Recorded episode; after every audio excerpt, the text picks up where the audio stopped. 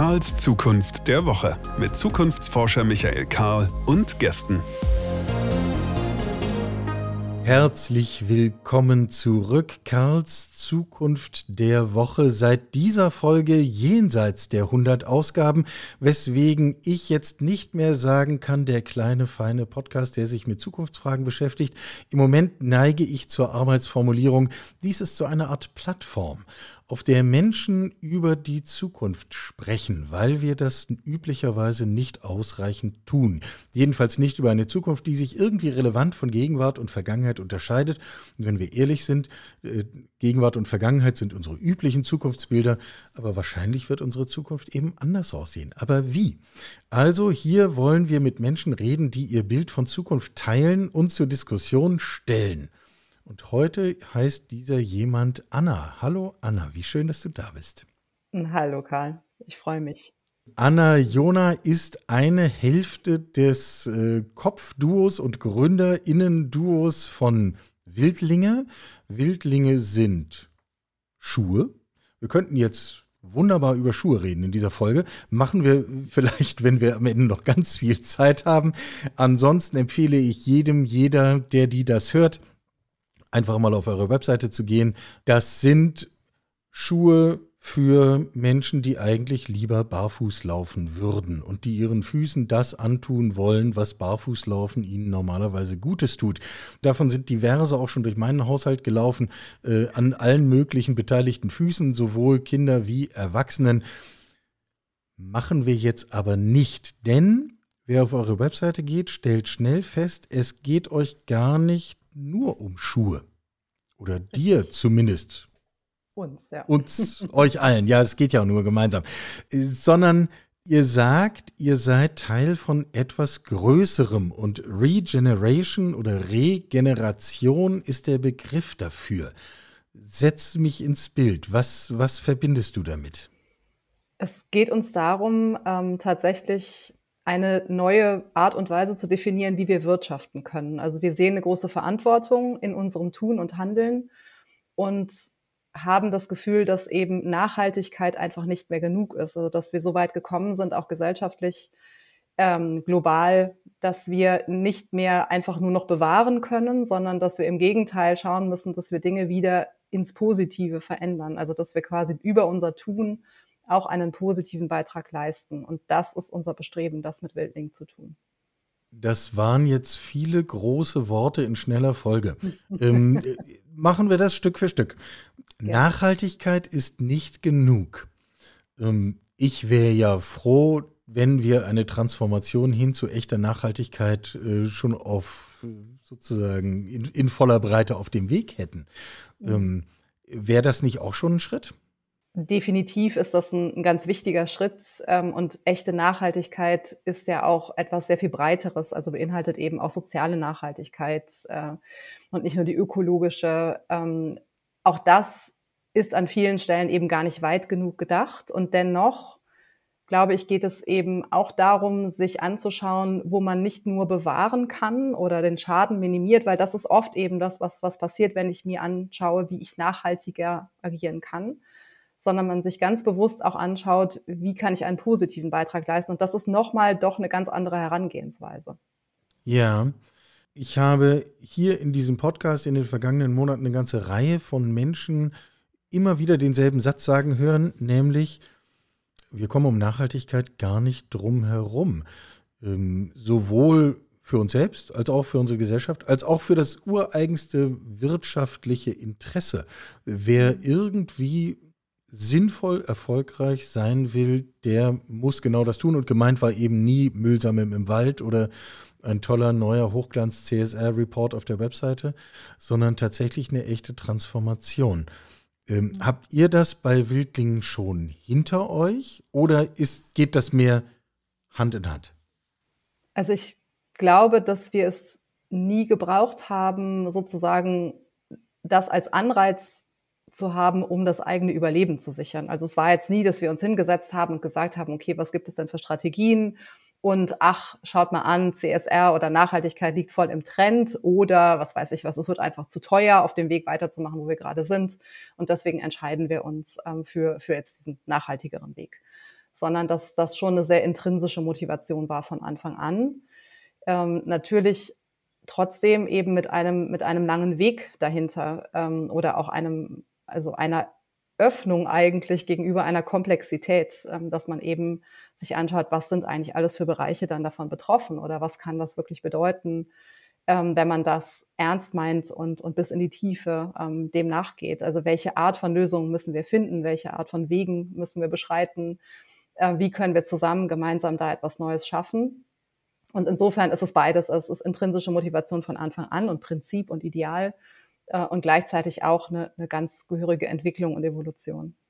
Ja, lass uns das mal sehr konkret und sehr handfest besprechen, damit äh, uns niemand hinterher sagen kann, wir wären irgendwie in wolkigen Begriffen hängen geblieben, was wir ja nicht vorhaben.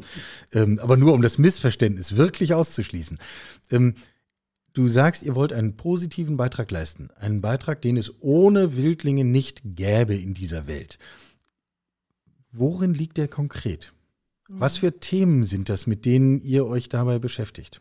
Also erstmal, glaube ich, muss man ganz sicherstellen, es geht nicht darum, dass wir das Gefühl haben, dass wir als Wildling wirklich alleine etwas bewegen können oder auch einen großen Unterschied machen können, sondern wir sehen uns sehr bewusst eben als Teil einer notwendigen Bewegung ähm, und möchten dazu beitragen. Ne? So, genau, das ist das, ist das, das Wichtige. Ähm, und auf der anderen Seite, es ist ein wahnsinnig komplexer Bereich. Das heißt, wir können uns jetzt am besten wahrscheinlich einfach ein Beispiel raussuchen, ähm, um das konkreter zu machen wie gesagt, es gibt dann hunderte von Beispielen, äh, denen wir nachgehen können. Ähm, aber einfach mal, um etwas zu nennen, also das, das, der ganze Bereich der Wertschöpfung, ähm, den kann ich mir anschauen, einmal in Bezug auf das Produkt oder in Bezug auf die Produktion zum Beispiel. Ähm, und wenn ich jetzt äh, in die Produktion schaue, gibt es da vom Anbau der Rohstoffe bis hin hinterher zum Recycling, ähm, also zum, zur Kreislauffähigkeit im Prinzip der Ressourcen, die ich einsetze. Das heißt, ich habe den gesamten Lebenszyklus eben dieses Produktes im Blick. So, wenn ich jetzt ähm, in den Anbau der Rohstoffe schaue, einfach mal um einen konkreten Bereich rauszupicken, ähm, dann kann ich also ich kann quasi erstmal die Entscheidung treffen, mir diesen Bereich gar nicht anzusehen. Ja, also ich kann, ähm, wenn ich klassisch ähm, arbeite, dann habe ich Kontakt zu meinem Produzenten und der wiederum hat Kontakt zu seinen Leuten und so weiter. Das heißt, ich habe überhaupt keinen Überblick darüber, wo meine Rohstoffe überhaupt herkommen. Das Im heißt, Zweifel habe ich irgendein Produktblatt, da stehen irgendwelche Qualitätskriterien drauf, nach dem Motto, ihr dürft keine Kinder schlagen und, und was nicht alles, aber, aber ich habe nicht wirklich einen Zugriff oder auch nur Wissen im Detail. Richtig. Das heißt, ich gebe im Prinzip meine Verantwortung an der Stelle schon über ein ne, rechtlich formuliertes Papier ab. So und sage, das ist eure Sache, darauf zu achten, dass. Ähm, und weiß im, im meisten Falle überhaupt nicht, ähm, wo die Sachen herkommen, geschweige denn, wo sie angebaut werden und unter welchen Umständen. So, und wir ähm, setzen erstmal die Transparenz voraus. Also erstmal muss man sich anschauen, wie, wie sieht überhaupt die Lieferkette dahinter aus. Ähm, und das wäre jetzt zum Beispiel im, Sinne der Nachhaltigkeit, würde ich jetzt so weit gehen zu sagen, ich muss wissen, wo das Zeug herkommt, was dort für zum Beispiel Sozialstandards sind im Anbau und was für ökologische Standards sind. Und ich habe einen Mindeststandard definiert. Ähm, ja, das soll irgendwie ein Zertifikat haben äh, der einen oder anderen Art. Ähm, und damit habe ich quasi jetzt meinen Schaden zumindest im Rahmen des Rechtlichen begrenzt. Ähm, und was man aber machen kann, und ich finde, das ist genau der Unterschied jetzt zu eben einem positiven Beitrag. Ähm, ich kann mir sehr genau anschauen, wo und welche Materialien wo angebaut werden können und wie angebaut werden können. Das heißt, ich kann schon im Anbau daf dafür sorgen, dass es zum Beispiel eine Vielfalt ähm, im Anbau gibt, dass nach bestimmten Prinzipien bewirtschaftet wird, sodass ich eine bessere Bodenqualität schaffen kann, dass ich einen besseren Wasserhaushalt schaffen kann ähm, so dass ich eben zwischendrin auch also Platz für für eine ne, für Tiere habe, für eine Vielfalt auch auf der äh, auf der Seite, dass keine Pestizide eingesetzt werden und so weiter. Und ähm, und das ist auch der der soziale Beitrag eben zu schauen, was ist denn wirklich eine faire Entlohnung zum Beispiel? Also ein positiver Beitrag hat in, in, in einem kapitalistischen System auch sehr viel mit der Umverteilung zu tun. Also wirklich dort Wert zu schöpfen und auch Wert zu entlohnen, wo er geschaffen wird. Ähm, und das heißt, da kann man Partnerschaften ähm, bilden, die Zukunftsperspektiven haben, ähm, die wirklich fair bezahlt werden. Ähm, und das ist dann für uns der Bereich des positiven Beitrags. Also einmal sehen die Böden ähm, besser aus, nachdem sie dort zwei, drei Jahre nach entsprechenden Prinzipien bewirtschaftet wurden, leisten wir damit einen positiven Beitrag und haben diese Menschen eine ganz andere Zukunftsperspektive. Ähm, und das ist, macht vielleicht den Unterschied zwischen jetzt einer reinen Nachhaltigkeit und dem positiven Beitrag, einer regenerativen äh, Herangehensweise deutlich.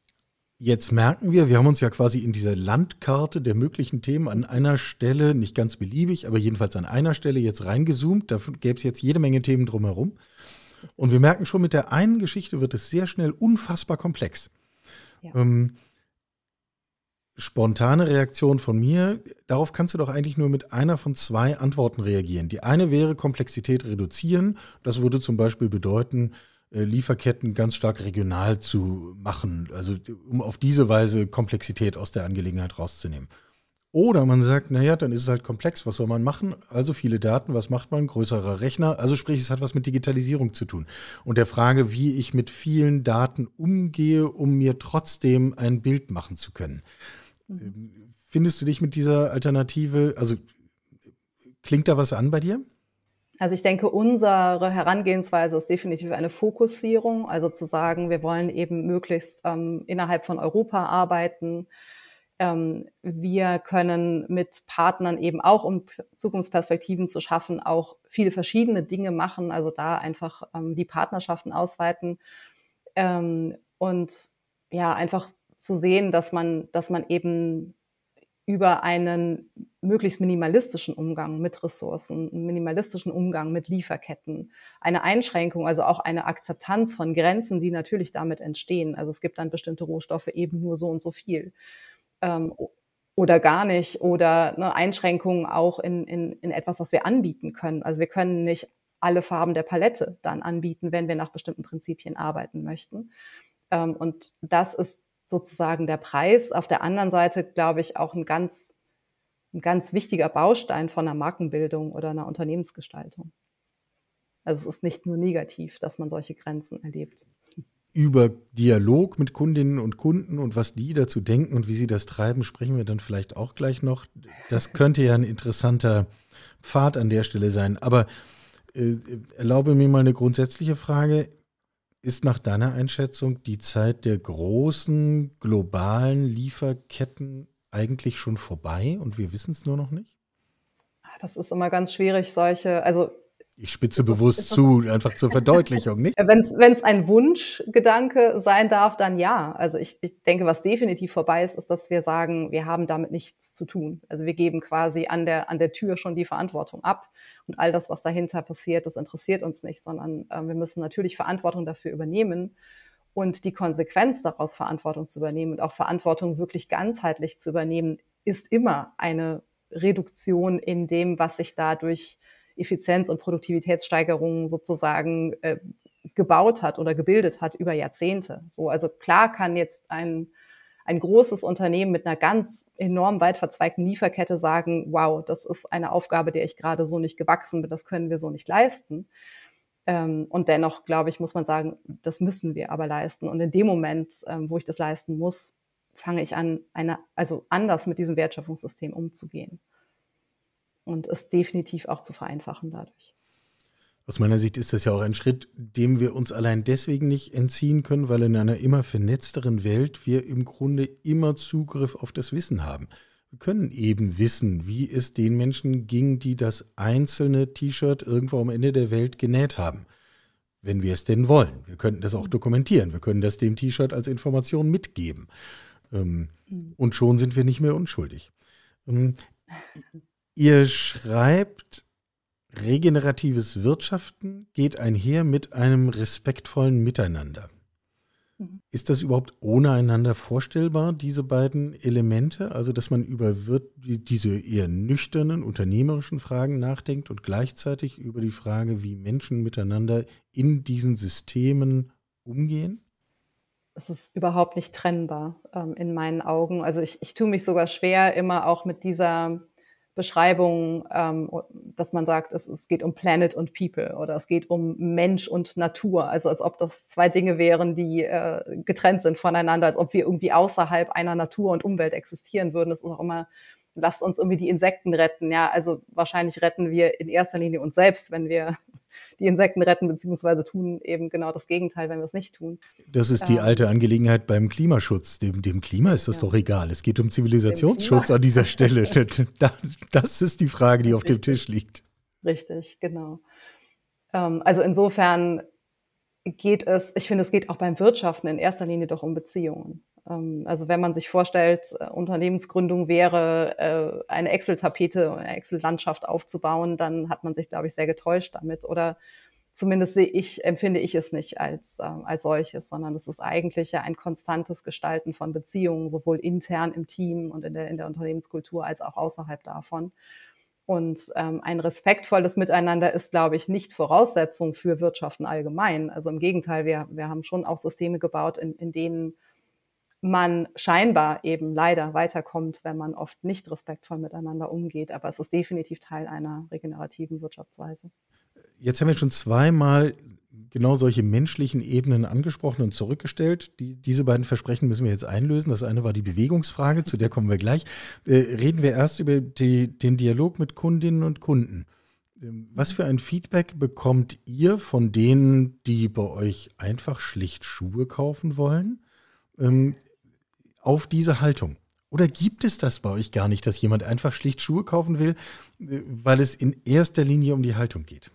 Ich denke, es gibt sicherlich Leute, die von uns gerne das Produkt hätten und ansonsten äh, ihre Ruhe. so, die versuchen wir auch möglichst äh, nicht zu stören dabei.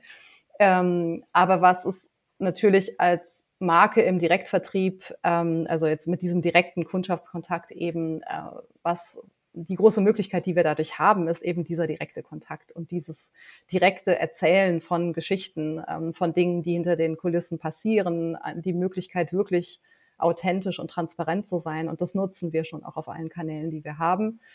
Ähm, und für mich ist das auch ein ganz wichtiger Teil ähm, der Art und Weise, wie sich wahrscheinlich jetzt Wirtschaft auch verändern wird. Also eben durch diesen direkten Dialog, durch die Möglichkeit, ähm, sehr viel Transparenz zu schaffen, ähm, wird auf der anderen Seite eben ähm, auch entsteht da eine Bildung und, und ein Wissen und auch ein Anspruch eben auf Transparenz. Und auch das wird dann eben an anderer Stelle eingefordert werden. Jetzt mhm. habe ich deine Frage wahrscheinlich nur so halb beantwortet. naja, ähm, wie häufig erlebt ihr es, dass Kundinnen oder Kunden im Grunde die Haltung kaufen und dafür dann am Schluss ganz praktisch einen Schuh in der Hand halten?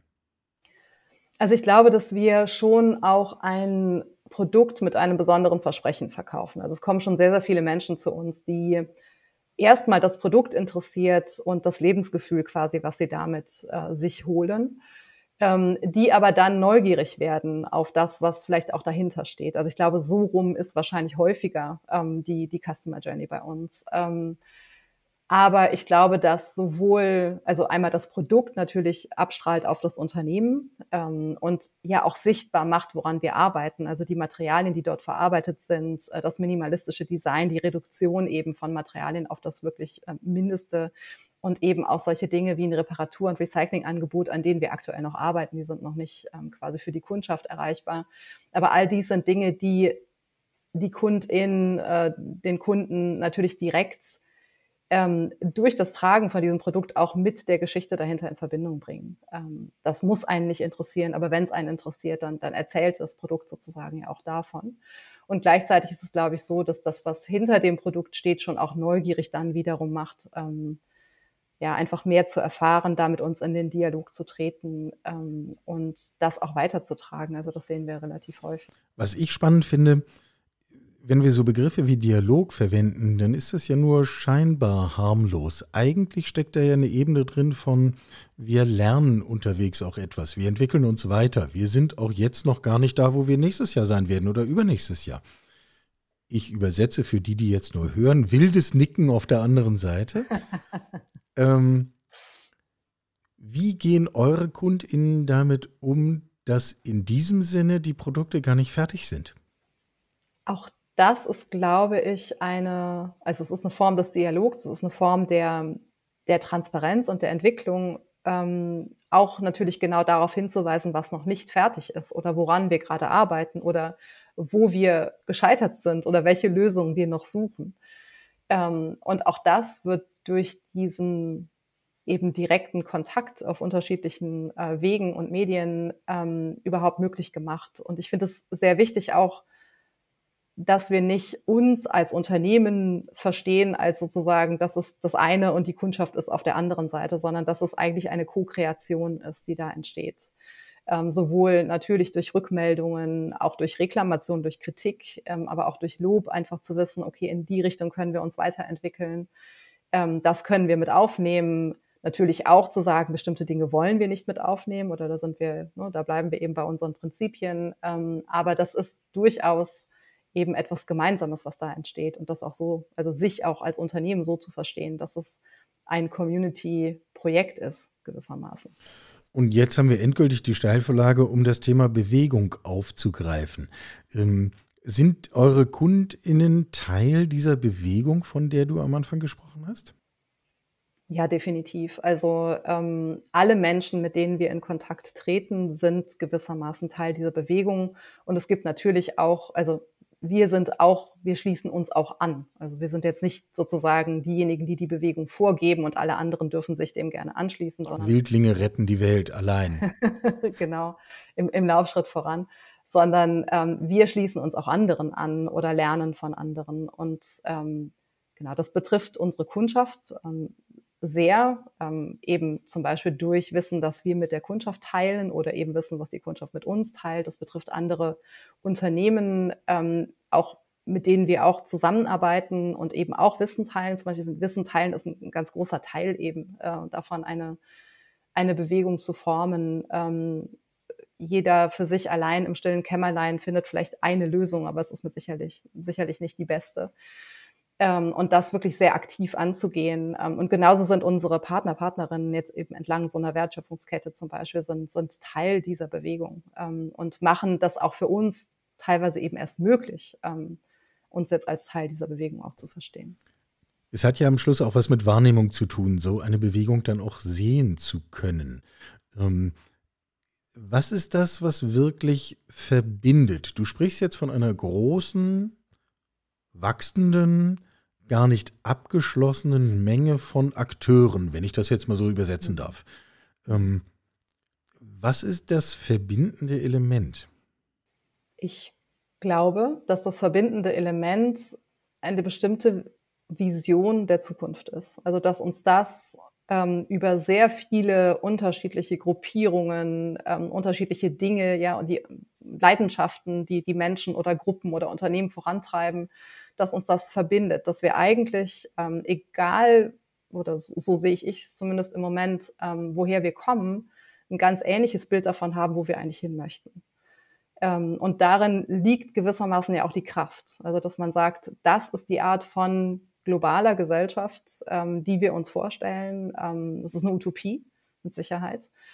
Ähm, aber da möchten wir hin. Und wir schauen uns jetzt eben als Wildling an, wie wir als Unternehmen aktiv werden können, um diese Art von Zukunft mitzugestalten. Und genauso wird es andere geben, die im Rahmen von Bildung oder Politik oder ne, wo auch immer ähm, ihren Teil wieder dazu beitragen. Ähm, und das macht es für mich, das ist gewissermaßen eine lose Verbindung, ähm, aber doch im Ziel dann vereint. Ja, und über dieses Ziel, äh, sieh es mir nach, müssen wir noch ein bisschen genauer sprechen. Du sprachst von einer Vision einer einer Gesellschaft, einer globalen Gesellschaft. Ähm, charakterisiere das doch bitte noch ein bisschen. Was für Bilder hast du dafür im Kopf? Mhm. Also erstmal, glaube ich, haben wir zwei ganz grundlegende, ähm, große, große Herausforderungen, mit denen wir uns stellen müssen, die auch komplett miteinander verbunden sind. Das ist eine, eine globale Ungerechtigkeit ähm, und es ist der Klimawandel und beide hängen äh, komplett miteinander verstrickt zusammen. Ähm, und wenn ich von einer globalen Gesellschaft der Zukunft spreche, dann ist das eine Gesellschaft, die mit diesen beiden Herausforderungen gut umgegangen ist. Also die einen Weg gefunden hat, eben innerhalb der ähm, planetaren Grenzen zu leben, aber bei einer Verteilung, ähm, die gerecht ist und nicht einer, einer Minderheit äh, sozusagen den, den großen Teil des Kuchens ähm, zuspricht. Ist das in deinem Kopf genauso radikal, wie man das interpretieren könnte? Das ist definitiv sehr, also das ist, finde ich, kein radikales Bild, sondern es sollte eigentlich ein, ein Bild sein, was das alle sofort unterschreiben. Aber natürlich ist der Weg dorthin und die Veränderungen, die wir machen müssen, sind enorm radikal. Also vor allen Dingen auch in unserer, im, im globalen Norden ähm, wird das extreme Konsequenzen haben, wenn wir das wirklich ernst meinen und dahin gehen wollen. Dann kann man nicht so ein Theater rund um Corona-Impfstoffe hierzulande aufführen, wenn man weiß, dass der allergrößte Teil der Menschheit auf diese Impfstoffe keinen Zugriff hat. Und also kann man dann ja durchdeklinieren durch die verschiedensten Themen, nicht? Ja, und ich meine, da haben wir natürlich, wir, wir agieren innerhalb dieses Systems. Wir sind als Unternehmen auch an gewisse Dinge gebunden oder können uns davon gar nicht frei machen. Und es ist auch schmerzhaft, ähm, sich das wirklich sehr genau anzuschauen. Also wenn ich mir zum Beispiel unsere Produktionsstätten anschaue, dann sind die in Europa, dann gibt es dort äh, gesicherte, rechtlich gesicherte Arbeitsverhältnisse, es gibt einen Mindestlohn, es gibt ähm, Umweltstandards, die eingehalten werden und so weiter und so fort. Es ist sozusagen jetzt äh, im rechtlichen Sinne alles in Ordnung, aber das ist nicht in Ordnung. Also es ist weder in Ordnung, dass wir dort ähm, produzieren lassen und der Großteil des Gewinns sich bei uns konzentriert. Ähm, selbst wenn wir diesen Gewinn wieder eben äh, entsprechenden Themen zuführen, ist das eigentlich im, im System schon mal ein, ein, ein Fehler. Ähm, die Arbeit in den Fabriken ist, ist nicht das, was wir unter einer wirklich erstrebenswerten Arbeit ähm, definieren würden, mit Sicherheit. Also auch das muss man umdenken. Ähm, und insgesamt, also stoßen wir da an, an sehr viele Grenzen, aber eben auch an, an Dinge, die man, also wo man sich wirklich selbst in Frage stellen muss, wo man das Thema Eigentum in Frage stellen muss, das Thema Umverteilung und so weiter. Das heißt, das sind alles ähm, Schritte, die durchaus, ich weiß gar nicht, ob ich sie schmerzhaft nennen möchte, aber die, wo man also doch wenn sehr, du sie nicht schmerzhaft nennst, dann würde ich sie schmerzhaft nennen, damit es zumindest einer ja, also von uns warum, beiden tut. es, es, muss ja nicht schmerzhaft sein, ähm, etwas gerecht zu verteilen. So, das, warum soll das wehtun? Ja, ja, aber ähm, also ich lächelte gerade kurz nochmal in mich hinein, weil du sagtest, das ist doch gar nicht radikal, was ich, äh, was ich an Vision aufgezeichnet habe. Mindestens der Weg dahin ist es dann natürlich eben schon. Genau. Geht man da nicht verloren als einzelner Akteur beim Versuch, sozusagen sein, seiner Rolle so gut wie möglich und so verantwortlich wie möglich gerecht zu werden und am Schluss stößt man doch so an systemische Grenzen? Ich empfinde es tatsächlich als große Freiheit, dass wir das bei und mit Wildlingen umsetzen können. Also dass wir dort wirklich anpacken können und Dinge ändern können. Was mich verzweifeln lässt dann teilweise ist, wenn man merkt, also wenn man quasi rauszoomt aus dieser kleinen Utopie, die wir hier schaffen, ähm, und merkt, dass es einfach ja ganz andere Bereiche, also dass grundsätzlich strukturell eben sich etwas ändern muss. Also dass wir da an einer ganz anderen Stelle anpacken müssen und zu wissen, dass der Beitrag, den man dazu liefern kann, selbst wenn man jetzt eben Wissen teilt, wenn man sich mit anderen Unternehmen zusammentut und so weiter, wenn die ganze Community mit dabei ist, ähm, dass das einfach immer noch ein Tropfen auf den heißen Stein ist. Ähm, und dennoch macht es dann Mut, finde ich, wenn man merkt, es gibt aber auch viele, die auf dem gleichen Weg sind oder auf einem ganz ähnlichen Weg sind. Ähm, und ich glaube, da muss man einfach Geduld haben. So, selbst wenn das im Angesicht der Dringlichkeit, äh, die mit den Herausforderungen einhergeht, ähm, oft sehr, sehr schwer fällt und wehtut. Bis zum letzten Punkt hätte ich dir bei vielem zugestimmt. Bei der Geduld bin ich nicht dabei, weil ich genau. der Welt die Geduld nicht zugestehen will. So viel Zeit haben wir eigentlich nicht mehr. Die haben wir, also Geduld hatten wir. Die Zeit für Geduld ist vorbei. Ähm, aber es ist ja ein wenig wie wir das ja auch oft rund um die Klimakrise diskutieren. Natürlich muss der, die Einzelne über sein Verhalten nachdenken äh, und es entsprechend justieren. Nur wenn wir alle unser Verhalten justieren, dann werden wir es allein damit noch nicht schaffen, sondern wir werden auch noch zu anderen systemischen Lösungen kommen. Durch Einzelverhalten wird eben kein Kohlekraftwerk abgeschaltet. Ja. Ähm, so, äh, also braucht es beide Ebenen, was ja aber nicht dagegen spricht, dass Einzelne A sich überlegen, was kann ich eigentlich tun und B sich dabei auch noch vernetzen, um nicht nach 14 Tagen schon völlig frustriert aufzugeben. Ähm, passt dieser Vergleich für dich? Ja, absolut. Also ich glaube, du hast auch absolut recht natürlich mit dem Thema Geduld. Also ich wollte nicht sagen, wir haben Zeit, äh, uns das anzuschauen, äh, dass sich das von alleine schon irgendwie ändern wird. Also im Gegenteil. Ich glaube, es ist nur, es ist eben diese Zerrissenheit, ähm, die man selber spürt ähm, zwischen, wir müssen jetzt sofort und ne, einerseits, ja, wir können jetzt sofort hier bei uns vor der Haustür anfangen zu kehren und das tut auch gut, das tun zu können. Ähm, und gleichzeitig ist es natürlich damit nicht getan, sondern wir müssen auch politisch aktiv werden. Wir müssen uns vernetzen. Wir müssen Dinge ne, vorantreiben. Wir müssen auch einer Politik zeigen, hey, die Wirtschaft ist vielleicht weiter, als ihr denkt. Ähm, und es gibt die, die da gerne mitmachen möchten. Ähm, und dadurch, dass man rausgeht und sich zeigt und aktiv wird, macht man auch wieder anderen Mut, eben äh, einen Weg der Veränderung einzugehen. Ich glaube, wir müssen wirklich viel mehr davon sprechen, wo wir hin möchten und müssen, einfach um, um sich mit diesen Bildern ähm, anzufreunden, um, um das einfach als Realität schon sehen zu können, damit man eben auch den Weg dorthin dann findet. Ähm, jetzt hast du schon wieder, jetzt habe ich schon wieder dir deine Frage nicht beantwortet, vor lauter Begeisterung fürs Thema. Äh, vor lauter Begeisterung fürs Thema. Lass uns das nochmal ein bisschen sinnlich machen. Ihr führt ein Unternehmen. Ihr habt äh, MitarbeiterInnen in allen möglichen Funktionen. Wie fühlt sich das an, in so einem Unternehmen zu arbeiten wie eurem?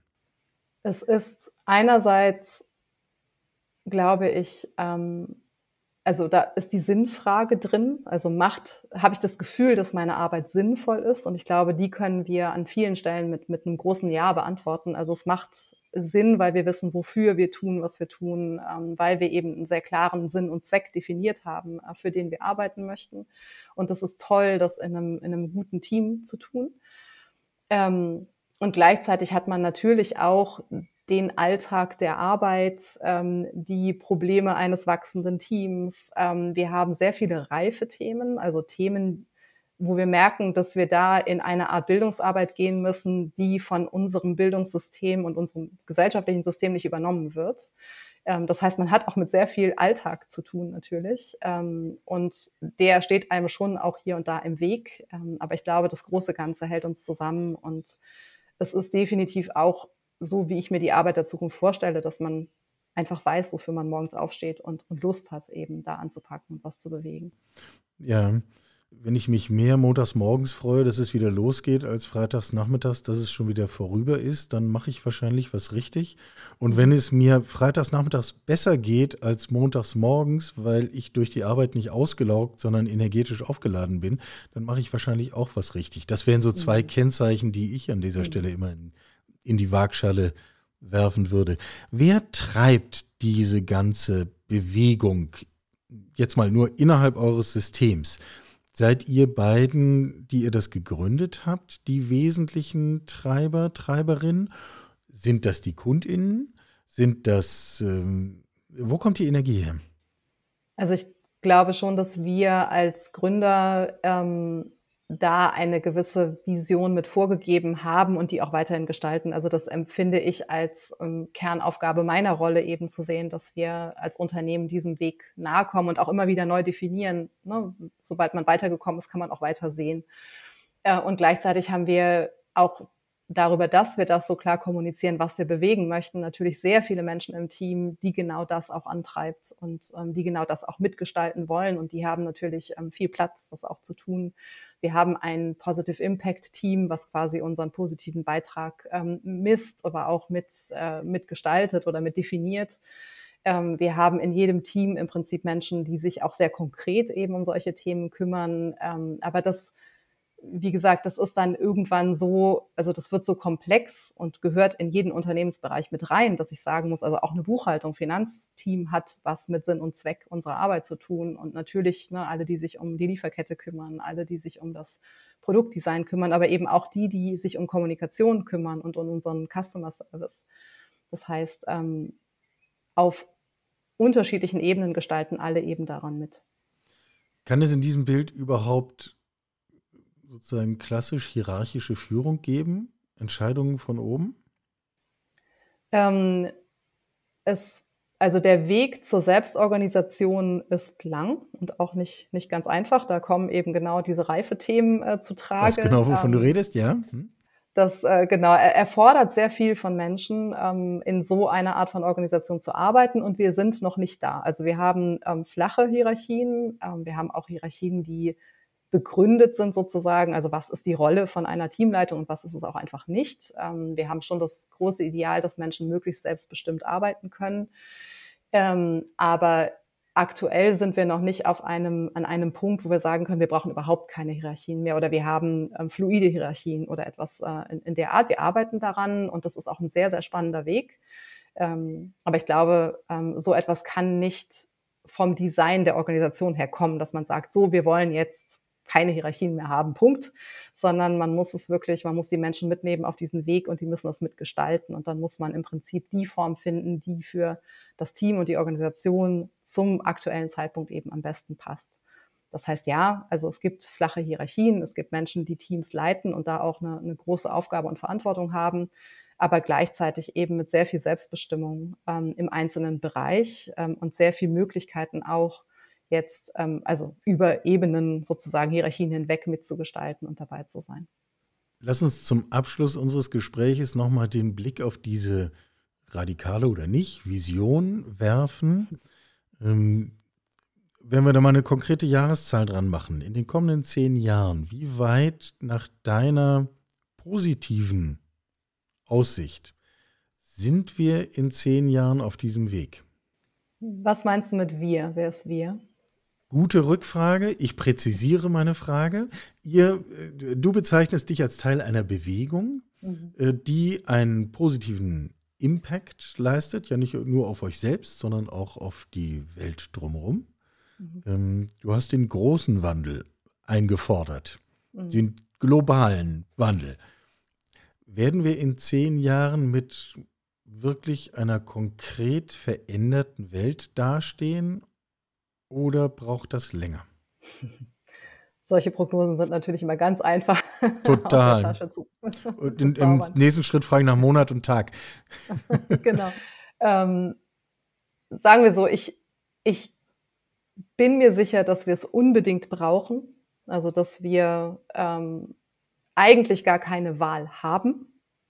Ich sehe aber auch, was passiert ähm, und dass wir auch vor fünf oder zehn Jahren keine Wahl hatten und dennoch ähm, uns die Wahl offen gelassen haben. Und ich, ich sehe schon auch einen Wandel. Also wenn man jetzt fünf Jahre zurückschaut oder auch zehn Jahre zurückschaut, es hat sich viel getan. Insofern ähm, wird sich dort mit Sicherheit mehr tun. Und die Hoffnung kann natürlich sein, dass es auch eine Art exponentiellen Wandel darin gibt. Also dass die Dinge sich wirklich jetzt irgendwann anfangen, so, so gegenseitig zu befeuern, ähm, dass dort wirklich spürbar Wandel entsteht äh, und vielleicht auch mehr, als wir uns das gerade vorstellen können. Das wäre meine große Hoffnung. Ähm, ich kann aber auch verzweifeln, wenn ich mir anschaue, wie die Dinge so gehandhabt werden und mit wie wenig Vision äh, vorangegangen wird. Ähm, und ohne Vision werden wir keinen Wandel hinbekommen. Das ist üblicherweise mein Satz an dieser Stelle. Da schließt sich dann der Kreis des Gesprächs endgültig, weil natürlich ohne ein Bild einer attraktiven und realistischen Zukunftsvision äh, wird es uns schwerfallen, die Ärmel hochzukrempeln und irgendetwas gestalten zu wollen. Denn was denn, wenn wir es nicht beschreiben und benennen können? Mhm. Anna, ich danke dir ausdrücklich für dieses Gespräch. Anna Jona, eine Hälfte der beiden Köpfe und äh, Gründungsmensch, Gründungseltern, jetzt haben wir es, jetzt haben wir das Bild, Gründungseltern von Wildlinge. Und ähm, ansonsten, sie hat versprochen, man kann auch einfach Schuhe bei ihr kaufen. Dann, aber der spannende Teil kommt nach den Schuhen. Anna, danke dir. Ganz herzlichen Dank, es hat sehr viel Spaß gemacht. Sie hörten Karls Zukunft der Woche, ein Podcast aus dem Karl Institute for Human Future.